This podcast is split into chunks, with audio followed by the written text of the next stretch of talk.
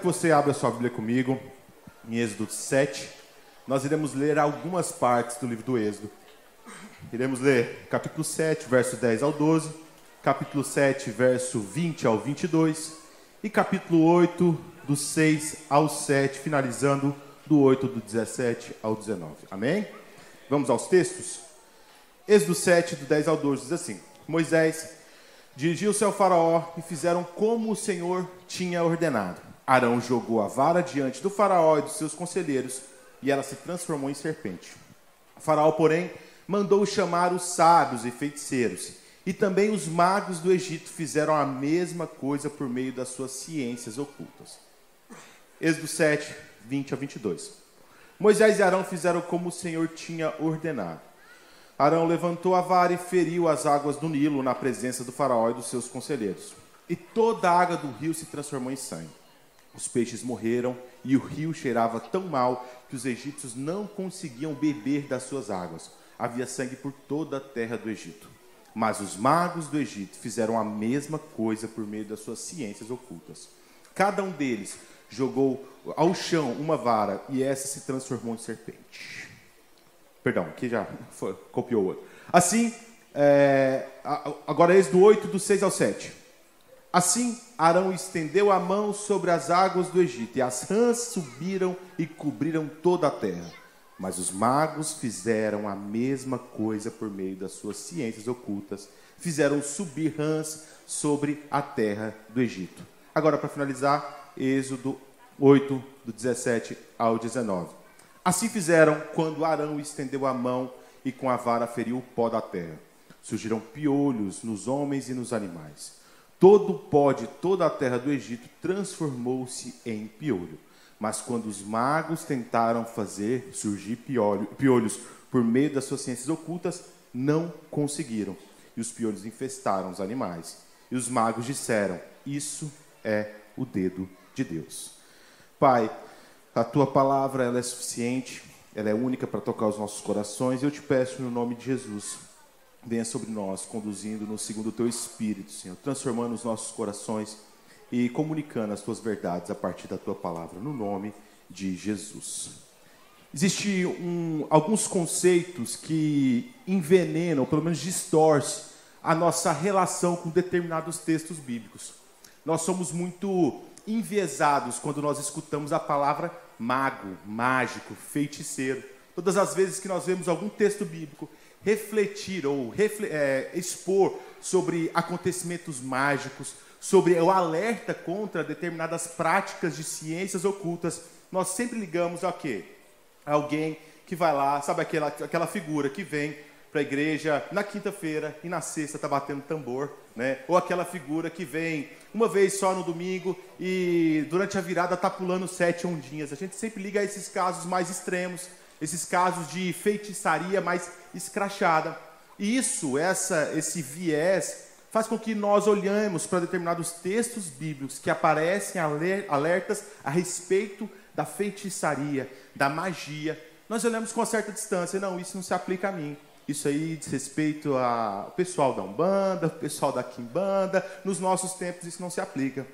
E isso to, é, toma uma conotação ainda mais profunda se a gente olhar a cultura pop que nos cerca. Né? O filme do Harry Potter, por exemplo, né? são sete filmes, se eu não me engano.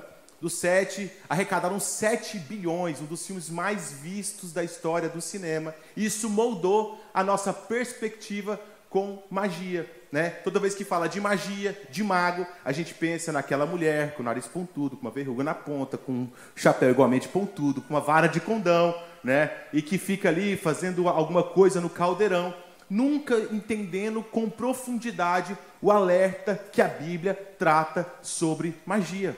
E esse texto, ele é por diversas vezes a partir desse viés ignorado. Nós passamos e somos muito prontos a refletir sobre Moisés, nós somos muito imediatos e gostamos muito de pegar Faraó e colocar como exemplo do que não deve ser feito. Olhamos para o povo de Israel, para os comportamentos de Arão, mas passamos direto por diversas vezes nesses personagens tão importantes que nos mostra extremo, nos dá é, ensinamentos profundos sobre o que nós não devemos fazer. Pensar sobre os feiticeiros do Egito é algo que não passa na nossa mente. Mas se a gente pegar, por exemplo, o Paulo, na sua segunda carta, no terceiro capítulo, verso 8, ele vai dar uma série de conselhos para Timóteo, e dentre esses conselhos ele cita como exemplo esses magos, e dá nome a esses magos, Janes e Jambres. Ele cita nominalmente esses magos e traça um padrão de comportamento que esses magos tinham para que nós não repetimos em nossas vidas. A partir dessa ideia, eu quero refletir com vocês sobre o crente feiticeiro. Né? A gente nunca entende o crente como um agente de feitiçaria, né? um crente como alguém dado à feitiçaria. Mas feitiçaria vai muito além de um ato, de uma ação. Feitiçaria é um modo de viver, é uma forma de enxergar o mundo, é uma forma de nos relacionarmos com a nossa vida, com as nossas experiências, com o nosso futuro, com o nosso passado, com aquilo que nos cerca, com as relações interpessoais que nós temos. Tudo isso faz parte, em muitas vezes, de comportamentos feiticeiros. Feitiçaria não é o ato em si, Feitiçaria não é ir lá e fazer macumba, necessariamente. Aquilo ali é o ápice, é o produto da feitiçaria. Feitiçaria é necessariamente manipular as coisas para se obter determinados resultados. A palavra no original que aparece tanto nos relatos de Paulo, né, na, nos, nas obras da carne, em Gálatas 5, quanto nas diversas vezes que João alerta contra esse comportamento, especialmente no capítulo 18 de Apocalipse 22, é farmaqueia uma palavra muito comum para todos nós, né? Que vem a origem da palavra farmácia. Farmácia, que é o quê? Que é aquele que manipula as coisas para obter determinados resultados. O farmacêutico é aquele que manipula ingredientes para formar uma pílula, para formar um remédio, elixir para produzir cura.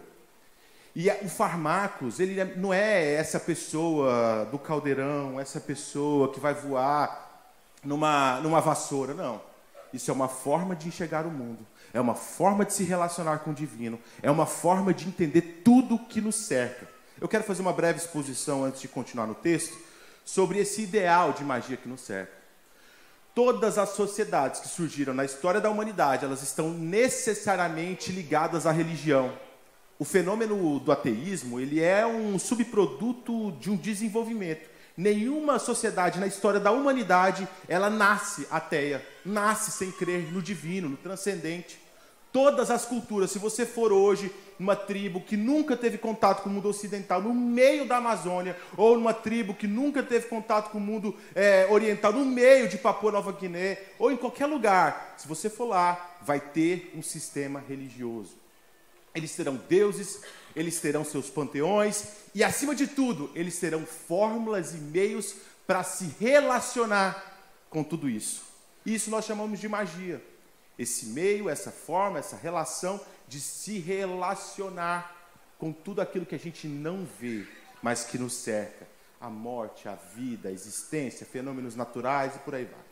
Esse fenômeno ele é muito importante, ele foi estudado por nome, nomes gigantescos da antropologia, como o do Hart, o Freud, o Pfizer. Vários desses homens olharam para isso, mas eles esquecem de olhar para as escrituras. E esse fenômeno é presente nas escrituras de forma direta e explícita. Se a gente pegar, por exemplo, quando um faraó aflito acordou de um sonho onde sete vacas gordas foram lá e engoliram sete vacas magras, e depois sete espigas robustas é, foram lá e tomaram, engoliram outras sete espigas mirradas. Ele acordou desesperado e a primeira coisa que ele fez foi o quê? Chamaram seus magos. Por que, que ele chamou os seus magos? Porque esse era o meio de decifrar o indecifrável. Esse era o meio, é o meio ao qual o ser humano construiu desde os primórdios para entender aquilo que ele não consegue dar nome, aquilo que ele não consegue explicar. Ele traz razão, entre aspas, aquilo que ele não consegue tatear. Imagina só, isso é até um meio meio racional, tem um, um fundo meio racional, né?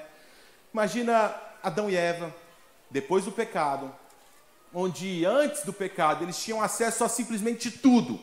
Adão e Eva, todos os dias, Deus descia do céu, ou se aparecia ali de alguma forma, a gente não sabe, mas ao virar do dia, ele chegava para o homem e conversava com o homem.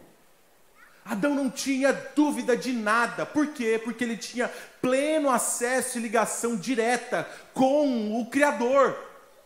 Ele não se ele tivesse alguma dúvida, ele perguntava para Deus no virar do dia.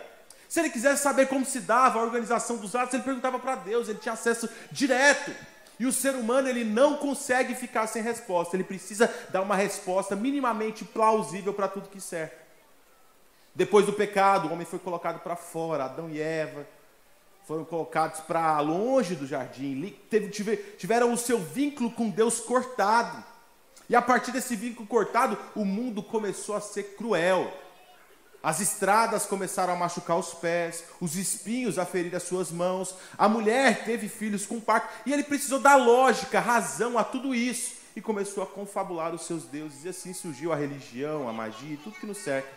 Isso aparece como uma explicação aquilo que nós não conseguimos explicar. E por que, que é tão importante nós olharmos para isso e trazer para a nossa vida? Porque apesar de parecer um conceito muito técnico, mas isso reflete no nosso dia a dia.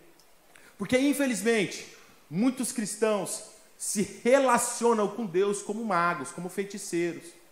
Muitos cristãos olham para a sua relação com Deus não a partir dele como o Todo-Poderoso, o Criador e aquele que já deu tudo que nós devemos fazer em relação a Ele na Bíblia. Eles querem adaptar as coisas segundo o seu querer. Eles querem manipular, como um farmacêutico, os ingredientes celestes para chegar naquilo que ele acha que é o ideal para ele. E aí você olha para esses textos, você olha para essas relações e entende o porquê que Deus alertou diversas vezes no Deuteronômio, no Levítico, no Pentateuco como um todo, não se envolva com feitiçarias. Porque todas as nações ao redor do mundo estavam imersas em uma visão de mundo feiticeira, uma visão de mundo manipulada. Todas as nações do mundo, inclusive o Faraó e os egípcios, viviam os seus dias a partir de uma cultura feiticeira. Sabe qual é a consequência disso? O povo de Israel também estava contaminado por essa forma de ver. Um exemplo clássico disso que eu estou citando para vocês é quando é, Moisés subiu no Monte Sinai e ficou durante vários dias lá, 40 dias sumido. O povo não tinha uma explicação plausível para isso. O que, que eles fizeram? manipularam aquilo que tinha ao redor, criaram e confabularam alguma coisa na cabeça deles e pensaram: não, vamos, vamos recorrer aos deuses do Egito. Construíram o bezerro de ouro e começaram a adorar em busca de uma explicação para aquilo que cercava. Uma explicação fast food, imediata. Se a gente trazer isso para as nossas vidas, quantas vezes nós manipulamos aquilo que nos cerca manipulamos o silêncio de Deus e começamos a criar situações tal qual um feiticeiro, para que possamos chegar no resultado que nos agrada. A feitiçaria, o, a forma de ver, a cosmovisão feiticeira, maga, ela não desrespeita alguém que vai lá e vai sacrificar um bode, vai lá e vai matar uma galinha. Não. É uma relação manipuladora com aquilo que você não tem controle. É uma, uma relação manipuladora com aquilo que foge do seu controle, foge do seu, é, daquilo que está diante dos seus olhos, do seu poder, da sua influência. Isso é extremamente sério. E eu quero trazer para vocês a partir de, de, dessa perspectiva de James e Jambres, é, que vocês abram comigo em 2 Timóteo, eu quero ler com vocês do, do capítulo 3, verso 1 ao 9. Nós temos Paulo dando uma série de conselhos para o seu filho Timóteo. Coloca na tela aqui para mim, mano. Dando uma série de conselhos para o seu filho Timóteo. E dentre os seus conselhos, ele cita uma longa e extensa série de comportamentos que ele deveria fugir, ele não deveria compactuar. E dentre eles, nós temos alguns citados. É, 2 Timóteo 3, do 1 ao 9. Diz assim, ó. Saiba que nos últimos dias sobrevirão tempos difíceis. Pode passar. Isso porque os homens serão amantes de si mesmos. Olha só a lista de comportamentos que Paulo traz. Isso porque serão, ser, os homens serão amantes de si mesmos, apegados ao dinheiro, arrogantes, orgulhosos, blasfemos, desobedientes aos pais, ingratos, ímpios, insensíveis, irreconciliáveis, caluniadores, sem domínio próprio, cruéis, inimigos do bem, traidores, impetuosos, soberbos, mais amantes dos prazeres do que amantes de Deus. Embora tenham aparência, isso eu quero dar uma ênfase muito, muito própria aqui. Embora tenham a aparência de piedade, negam o seu poder, afastam-se destes também. Estes são os que introduzem pelas, se introduzem pelas casas e seduzem mulheres vulneráveis, carregadas de pecados, aos quais se deixam levar por toda espécie de desejo. Eles estão sempre aprendendo, mas jamais conseguem chegar ao conhecimento da verdade. Que palavra dura, né? Como Janes e Jambres se opuseram a Moisés, estes também resistem à verdade. Esses homens têm a mente depravada e são reprovados na fé. Eu fico meditando e tentando entender, né? Como que Paulo, com muita sagacidade, chegou em um link de tais comportamentos com os feiticeiros do Egito. Como Paulo, ao ver aqueles homens de Éfeso, a igreja ao qual Timóteo tinha sido enviado para pastorear, ele olhou e falou assim: Olha, tem uma série de homens aí que tem uma série de condutas pecaminosas, tem um comportamento muito específico, semelhante aos magos do Egito. Desses você corre. São homens que têm uma capa de piedade, aparentam ser piedosos, mas na verdade são amantes do prazer e não amantes de Deus. São homens que amam esta vida e manipulam tudo ao redor, são reprovados em sua fé. A primeira característica que eu quero dar ênfase aqui de um crente feiticeiro é que ele luta contra a verdade. Os magos do Egito, eles não lutavam contra Moisés, os magos do Egito, eles não queriam reproduzir em equivalência para ficar em uma disputa parecendo Harry Potter ali com, com Arão e com Moisés. Não, eles queriam ofuscar a verdade, esconder a verdade, para que o povo de Israel, ao ver o poder dos magos, se sintam dissuadidos a fugirem. O povo de Israel, ao ver o poder dos magos maior do que o poder de Moisés e de Deus através de Moisés, eles se sintam desestimulados a seguir com o plano da libertação. São homens que lutam contra a verdade, contra o evangelho. Não tem uma conduta mais própria dos feiticeiros do que lutar contra a verdade do Senhor manipular a verdade até que ela se torne tão desfigurada, mas envelopada de, de, de cuidado, envelopado de santidade, conduzindo pessoas à perdição. Escute o que eu vou te falar. Tem muitos filhos que hoje não congregam porque os pais são crentes feiticeiros. Usam a mesa da sua casa como um terreiro para ficar confabulando contra a igreja do Senhor. Tem muitos pais hoje que são os culpados por agirem como crentes feiticeiros e manipuladores dos filhos não estarem mais diante dos pés do Senhor.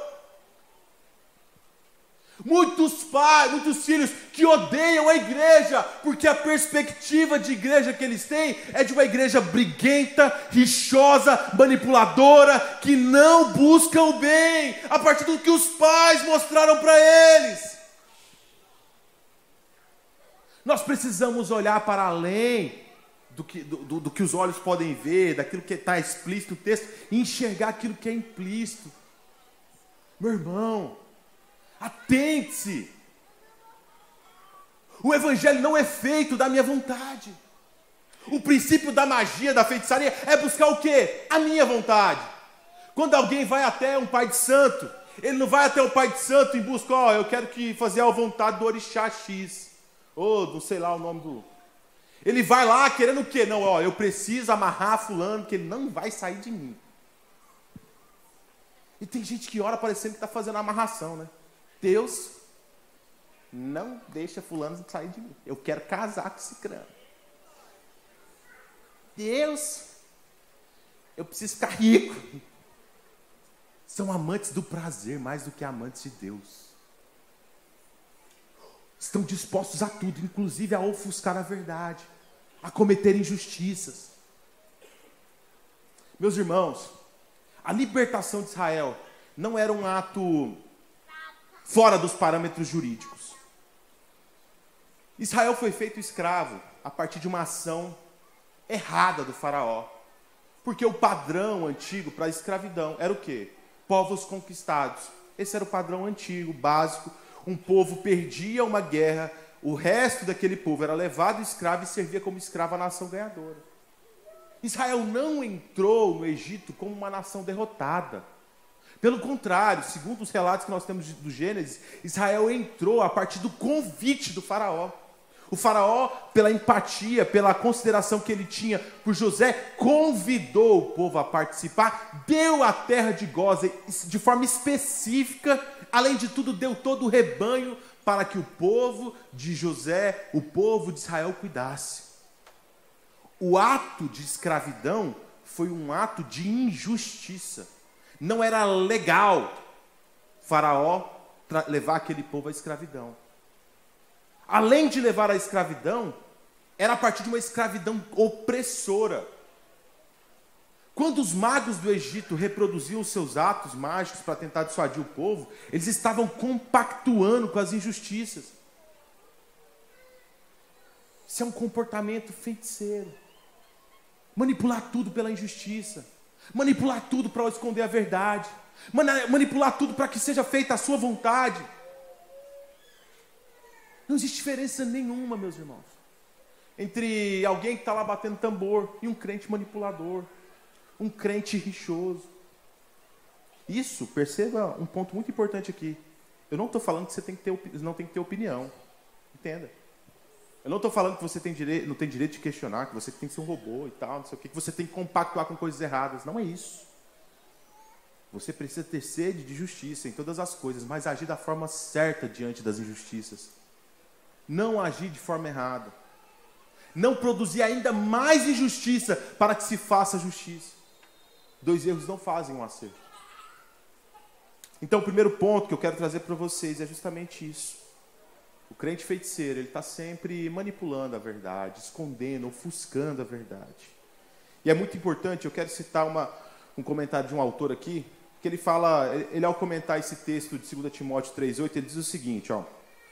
É possível, mas provavelmente enganoso, detectar por detrás da comparação de Paulo uma insinuação de que os sectários eram culpados de práticas mágicas. A soma da condição deles, acrescenta como final, é que são homens de todos corrompidos na mente. Sabe o que esse autor está falando aqui?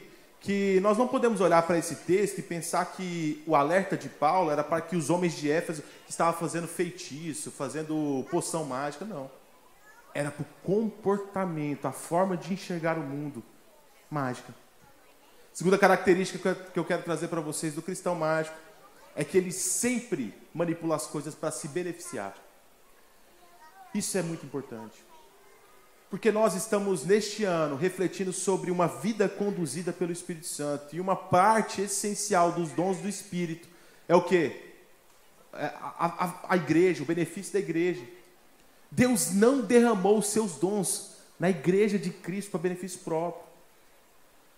Deus não derramou a multiplicidade de dons para que eu ganhasse com isso, para que você ganhasse com isso, para que você fosse promovido a partir disso. Existe só um meio de exercer os dons de Deus e é para o benefício da igreja.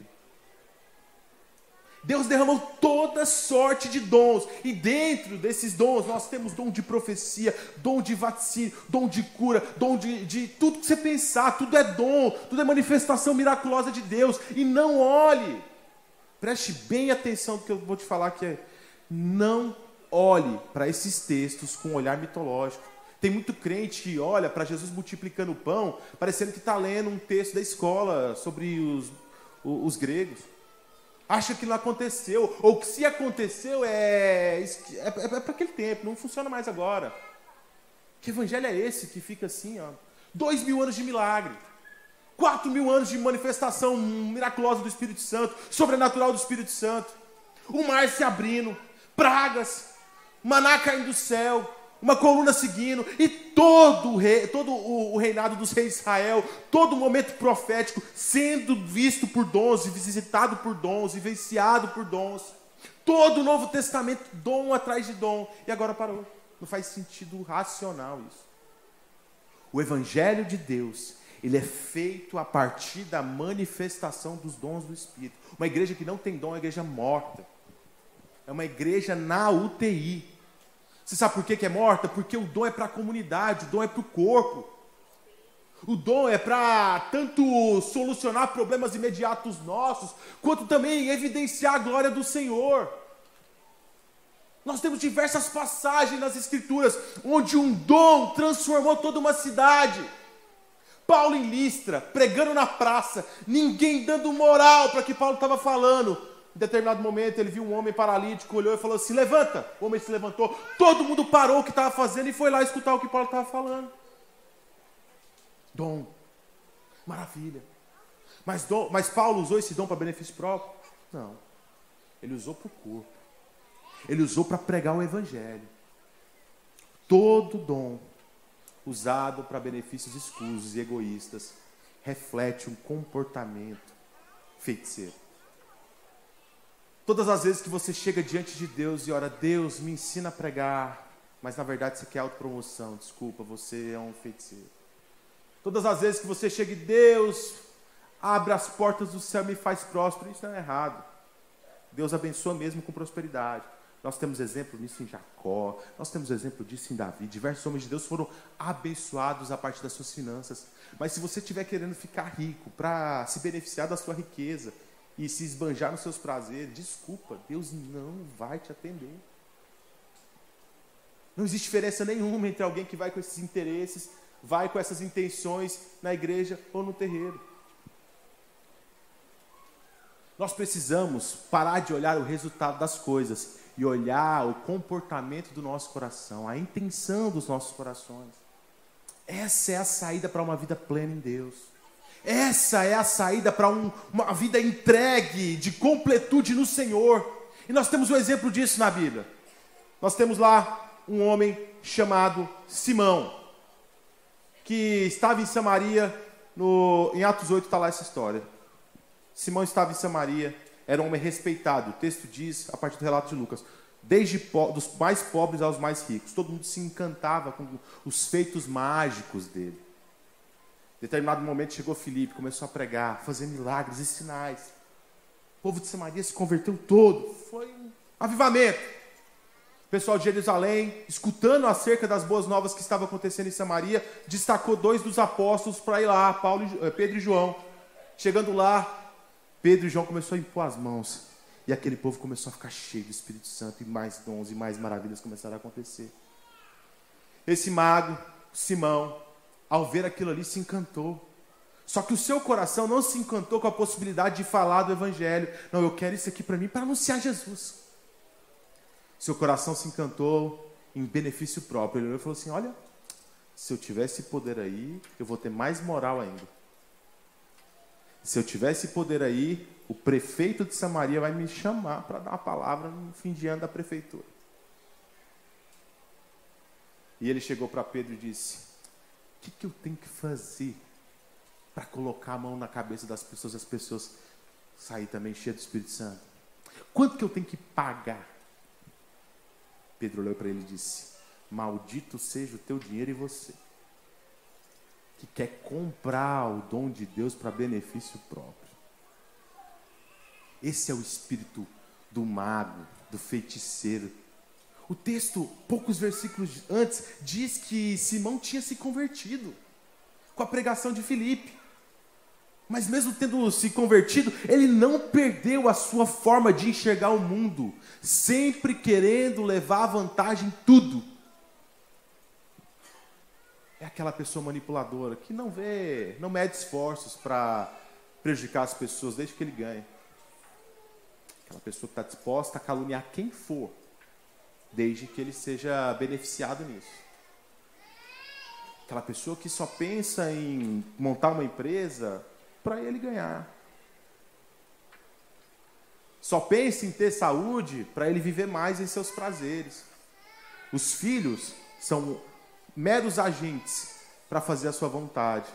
A sua esposa, quase uma serviçal, ou seu marido, alguém só para suprir, para fazer as suas vontades.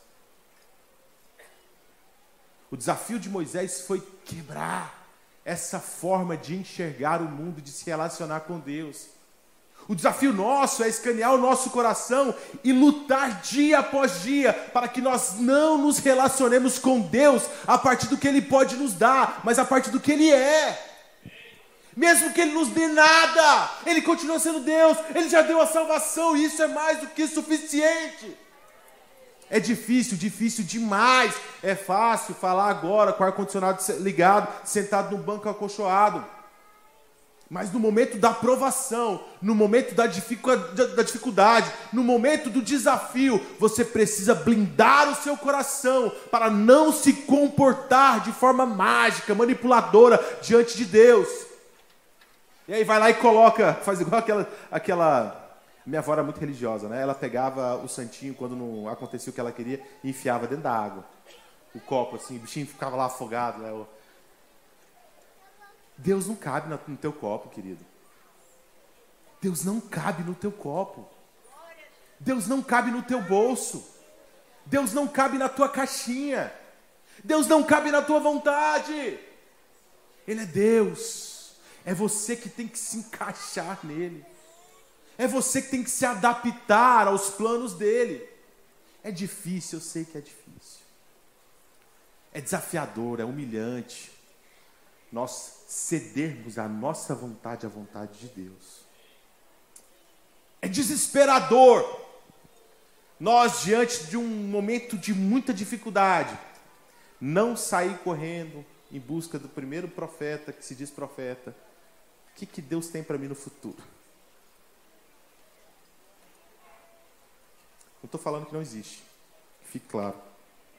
Tem profetas de Deus ainda atuando, graças ao nome dele pessoas que direcionam a igreja com cuidado, com santidade, com temor.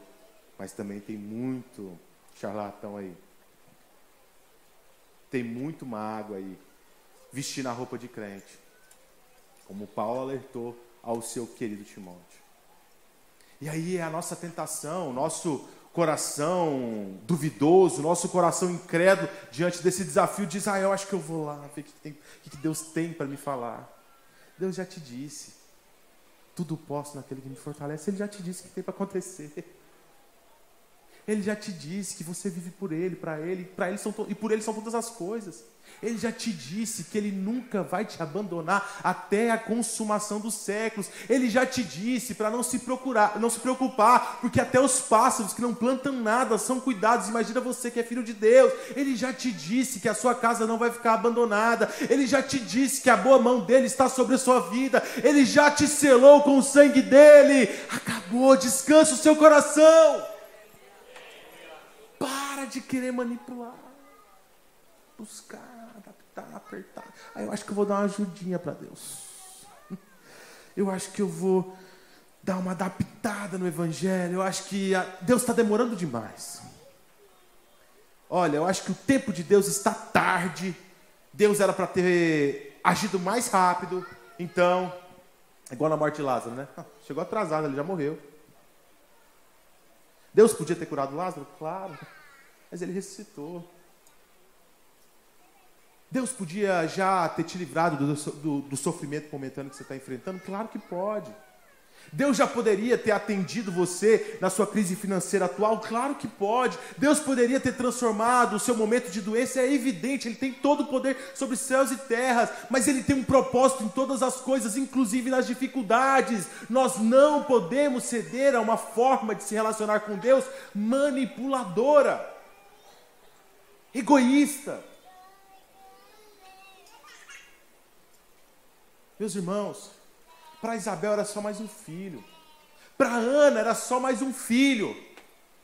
Mas para Deus, para Deus, era o grande nome, o grande homem que ia transformar a nação de Israel, chamado Samuel. Era o grande homem que iria preparar as veredas do Senhor, chamado João Batista. Ana, diante do pedido dela, ela só pediu: Deus me dá um filho. Ela nem sabia o que ela estava pedindo.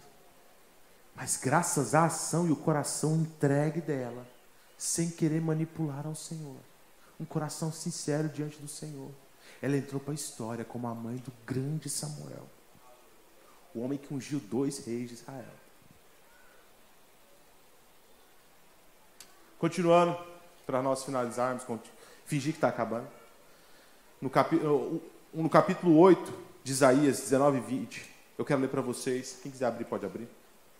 Quando disserem a vocês, procure um médio ou alguém que se consulte com os espíritos e murmure encantamentos, pois todos recorrem aos seus deuses e aos mortos em favor dos vivos. Responda à lei e aos mandamentos. Outra ação própria dos feiticeiros cristãos é que eles não suportam a simplicidade do Evangelho. Meus irmãos, Atos 2 é marcado, é chancelado por um milagre grandioso, uma série de milagres. O vento entrando de forma impetuosa, línguas de fogo pairando sobre as pessoas, uma multidão de pessoas rendendo-se ao Senhor e sendo batizadas. Mas o que antecedeu isso foi, sabe o que? Simplicidade, quietude, oração de joelho dobrado no escuro, quietinho. Nós gostamos, o ser humano gosta de efeito especial, né? Por isso que muitas pessoas são levadas para essa vida de magia, né? Porque é muito chocante, né?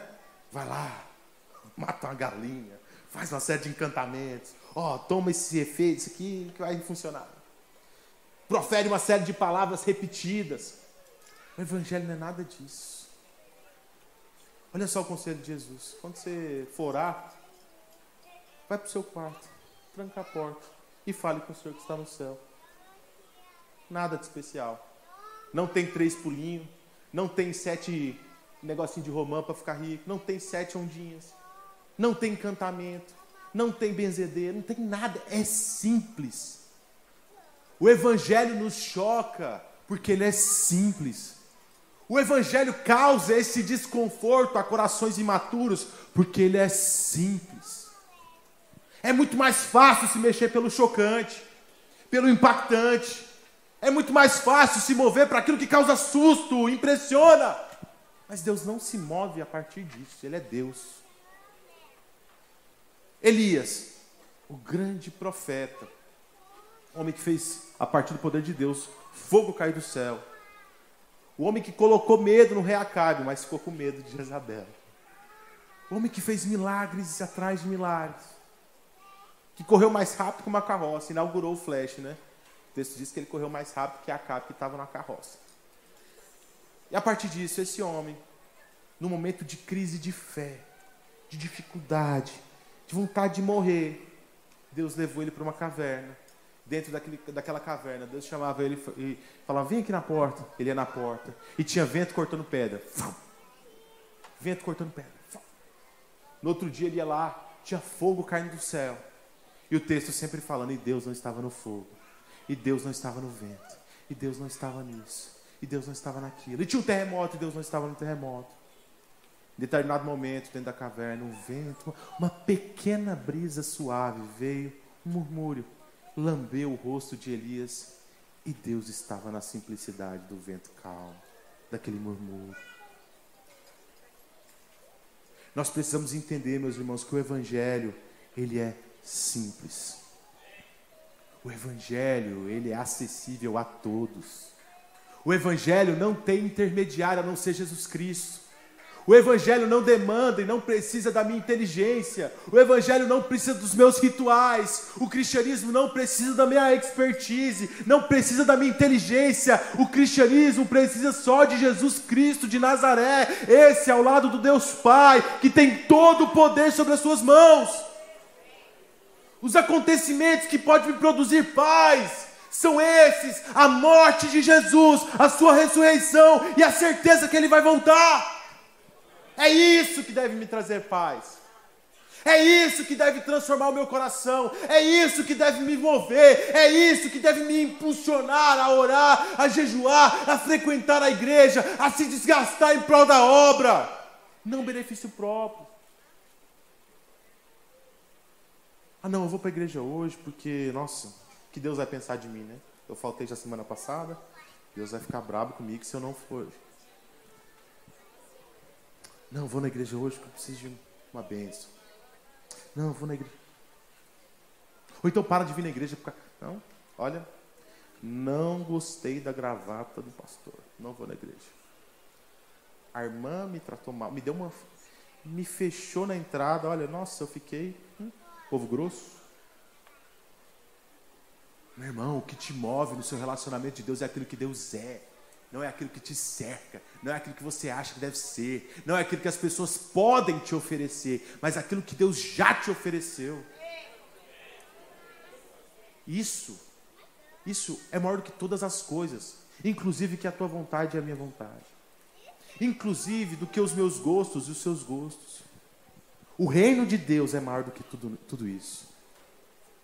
E todas as vezes que nós nos relacionamos com Deus, nivelando por baixo aquilo que Ele é, só pelo que Ele pode oferecer, nós não temos diferença nenhuma com os feiticeiros do Egito, com o povo que caminhou no deserto com aquela mente de feitiçaria. Nós não temos diferença nenhuma de Simão, que se, se, se aproximou de Pedro querendo se beneficiar do reino de Deus.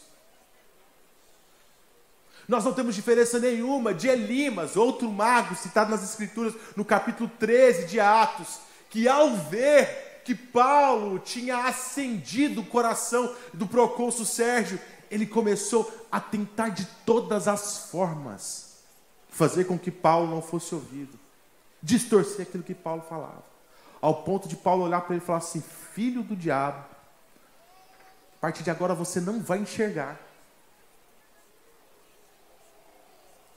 O Evangelho é maior do que isso. O Evangelho é maior do que a minha vontade. Sabe por quê? Porque a minha vontade não salva ninguém, mas o Evangelho salva. A minha vontade às vezes me leva ainda mais para o buraco, mas o Evangelho produz salvação na minha vida. Os meus esforços, as minhas intenções são carregadas pelo pecado, mas as intenções do Senhor são puras e cristalinas como a neve. Os meus planos são dominados pelas minhas más intenções, mas os planos que fluem do trono de Deus, esses são retos e puros, capazes de transformar e tocar nações. E a partir disso, Deus começa a curar. Deus começa a libertar, Deus começa a transformar, Deus começa a domesticar o nosso coração para que nós nos alinhemos à vontade dEle. E aí nós entramos no estágio de maturidade cristã, onde a gente para de se preocupar e de se incomodar com qualquer coisa. Onde a gente deixa essa letargia de congregar por qualquer canseira onde a igreja deixa de ser um clube social e se torna a razão da minha vida. Onde o evangelho é o que pulsa no meu coração, não a minha profissão, não o meu trabalho, não os meus interesses de ficar rico ou pobre, seja qual for a intenção.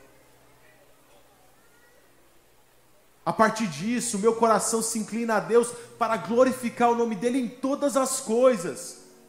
Na minha profissão, no meu casamento, na criação dos meus filhos, na minha entrega pela igreja. O crente mágico, o crente feiticeiro só preocupa com seus ganhos. O crente verdadeiro, ele está disposto a se desgastar pelas pessoas. Enquanto um crente feiticeiro vê alguém só como uma oportunidade de ganhar moral, o crente genuíno, o crente verdadeiro, ele olha as pessoas como irmãos em Cristo Jesus. Seja o mais depravado dos homens, seja o mais digno de morte dos homens, mas ali reside um filho, um provável filho de Deus, um potencial filho de Deus, alguém ao qual Deus criou, e se ele entregar o seu coração, Deus irá salvá-lo. Ele entende que o evangelho é muito maior do que o meu gosto. Como é difícil falar isso. E aí não é porque aconteceu algo que me desagradasse no departamento que eu vou abandonar o departamento. Não é porque eu não fui cumprimentado no corredor que eu vou sair bicudo da igreja. O evangelho é muito maior do que a gente. Graças a Deus.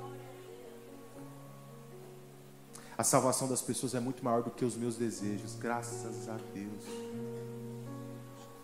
Nós precisamos olhar para a disputa entre Moisés e os magos e ver que Moisés em nenhum momento teve um coração vaidoso. Moisés ele estava tão despido de si que ele vira para Deus e fala assim: Deus, eu não dou conta não, Deus, manda outra pessoa. Olha, se fosse outro falava assim: manda que eu vou, Deus. Eu vou chegar lá e vou esfregar na cara e vou fazer todos os poderzinhos possíveis e vou intimidar o faraó. Não, Deus, manda outro. A gente olha com muito descaso para essa negação de Moisés, mas existe uma lição muito profunda na negação de Moisés, uma lição de humildade. Que o desafio é grande. Cuidado com os desafios do reino, ele é grande, muito maior do que você. Se não for misericórdia de Deus, o desafio vai te levar para a ruína.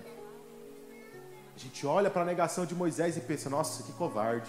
Não. Nós precisamos olhar para o reino de Deus e tremer diante disso, ter temor diante do chamado, porque é o chamado que transforma vidas no seu trabalho, enquanto você está lá do lado de alguém, lá na contabilidade, lá. Ali existe uma vida, uma família que pode estar sendo destruída pelo diabo. E sobre você reside o chamado de ser luz do mundo. E que se você for entregue a Deus, uma palavra pode entrar no coração daquela pessoa e transformar toda uma história, toda uma linhagem, toda uma família. Olha que coisa grande. Tem que se sentir intimidado mesmo, porque você não é capaz disso, mas Deus é. Eu não sou capaz disso, mas o Espírito Santo transforma. E aí, quando a gente tem uma vida entregue, um verdadeiro cristianismo, a gente olha para os nossos funcionários como um campo missionário. Nós olhamos para o nosso patrão como um campo missionário. Nós olhamos para o frentista do posto como alguém que precisa de Jesus. Nós olhamos para todas as pessoas como uma oportunidade de chegar e dizer: Deus, eu não sou nada, mas o Senhor é. E da mesma forma que eu fui tocado pelo teu evangelho, toca as pessoas. Sabe por quê? A gente acha que os nossos problemas são tão grandes, né? Nós olhamos para os nossos desafios, para os nossos anseios, para os nossos planos. Eu vou fechar o computador para fingir que eu estou acabando. Nós olhamos para tudo que nos cerca. E a gente pensa que isso é.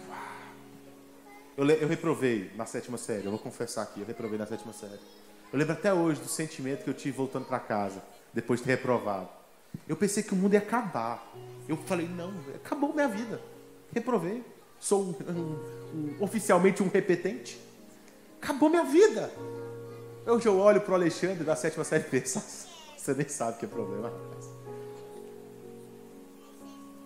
Daqui 100 anos, se Jesus não tiver voltado, o que, que é sua, o seu problema financeiro hoje?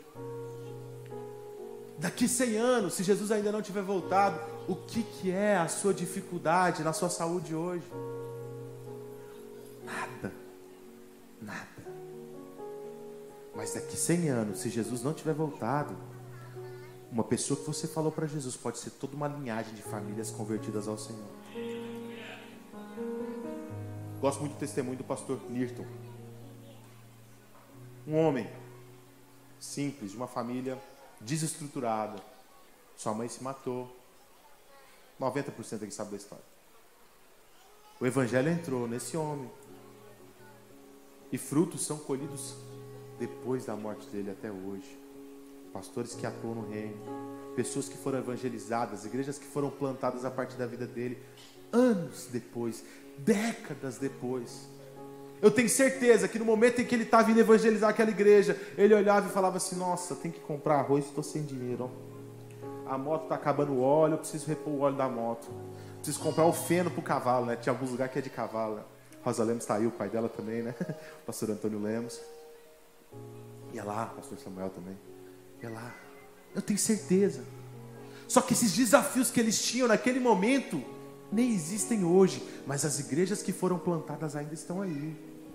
As famílias que foram evangelizadas ainda perduram. Por isso que nós não podemos ceder a uma visão feiticeira de enxergar o mundo como aqueles feiticeiros do Egito. Por isso que nós temos que olhar e reorientar as lentes dos nossos olhos espirituais e enxergar o mundo como Moisés enxergava. Ao ponto de chegar diante de Deus, Deus fazendo uma proposta para ele: Moisés, cansei desse povo, chega, vou acabar com todo mundo e vou fazer de ti uma nova nação. Olha que proposta. Os alexandrinos, né? Primeiro de uma geração. Olha que proposta. Moisés, olha a preocupação de Moisés na resposta que ele deu para Deus. Deus não faz isso. O que as nações que estão ao redor vão falar do teu nome? Ele, ao invés de trazer a preocupação para ele, encher o peito e falar assim: Deus, eu acho que vai ficar bonito esse nome, né? Os filhos de Moisés. Eu acho que senão vai ficar uma nação impactante. Ele chega e fala assim: Deus, o teu nome, Senhor, é maior do que eu. O que, que o povo vai falar? O que, que as nações ao redor vão falar do teu nome? Não, Deus. Vamos aguentar esse povo mais um pouquinho, vamos. Vamos suportar esse povo mais um pouco. Que nós venhamos, meus irmãos, entender isso. Não nos corromper pela forma de enxergar do mundo, onde a nossa vontade é maior, onde busca sempre ofuscar a verdade do Senhor, envelopada de piedade e temor. Sabe aquela crítica? Tá cheia de veneno, mas olha, como diz na Bíblia, né? Fundo tá cheio de veneno, mas ele começa citando a Bíblia, igual o diabo fez onde os meus interesses em buscar os dons, a vontade de Deus, os benefícios de Deus, não seja para benefício próprio, seja para benefício do corpo. E onde nós venhamos viver como qualquer um, entregues às consciências, aos desejos, entregue às vontades mundanas, momentaneamente. Não. Que nós venhamos viver como Abraão viveu, que nós venhamos viver como Moisés viveu que nós vamos viver como Jesus viveu, como Paulo viveu, sem se importar com nada dessa vida, acima daquilo que é eterno. Sem passar na frente aquilo que é eterno das coisas temporais, sem se deixar desesperar com as dores momentâneas. A gente até sente, sente, mas no fundo, no fundo, nosso coração clama: descansa, Deus está cuidando de você. A gente até fica triste, fica triste, mas no fundo do teu coração diz: Deus é a tua alegria. Você tem sonhos? Tem, os sonhos de Deus, eles, Deus planta sonhos nos nossos corações, mas esses sonhos nunca vai ser para benefício próprio. Eu escutei, uma, eu escutei uma frase que eu olhei assim e falei, meu Jesus amado, como a gente pensa besteira às vezes, né? Uma mulher tentando convencer a outra de ter filho. Ela virou e falou assim: Não, como você não vai ter filho? Quem vai cuidar de você na velhice? parecendo que filho é um INSS. Tá? Não, vai, faz o INSS do teu filho aí, porque alguém precisa. É melhor, é melhor, sai mais barato, você colocar um dinheiro na poupança e quando você ficar velho, você ir para uma cuidadora. Filho é caro. Uh, como é caro. Se for por dinheiro, não tem filho, não.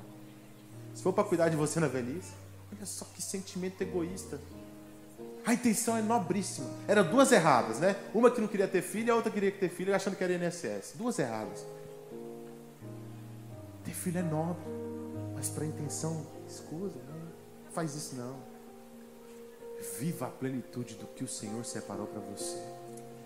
Não se esquecendo que Ele sempre vai cuidar da sua casa, que Ele sempre vai cuidar da sua vida, que os planos de Deus são maiores do que os seus planos, que você não precisa escutar um passarinho pousando no seu ombro e falando: piriri, piriri, meu filho, eis que vos digo. Não vai. Deus ele está cuidando de você dia após dia, dia após dia, dia após dia. Deus está cuidando dos teus filhos, Deus está cuidando da sua casa, e Ele continuará cuidando desde que você entregue o seu coração plenamente para Ele. Nessa noite, o Espírito Santo nos convida a, te, a pegar o nosso coração, pegar a nossa vontade, a nossa vida e entregar completamente no reino de Deus sem reservas, sem retorno, sem volta, sem negociações, sabendo que os sonhos de Deus são maiores do que os nossos. Amém?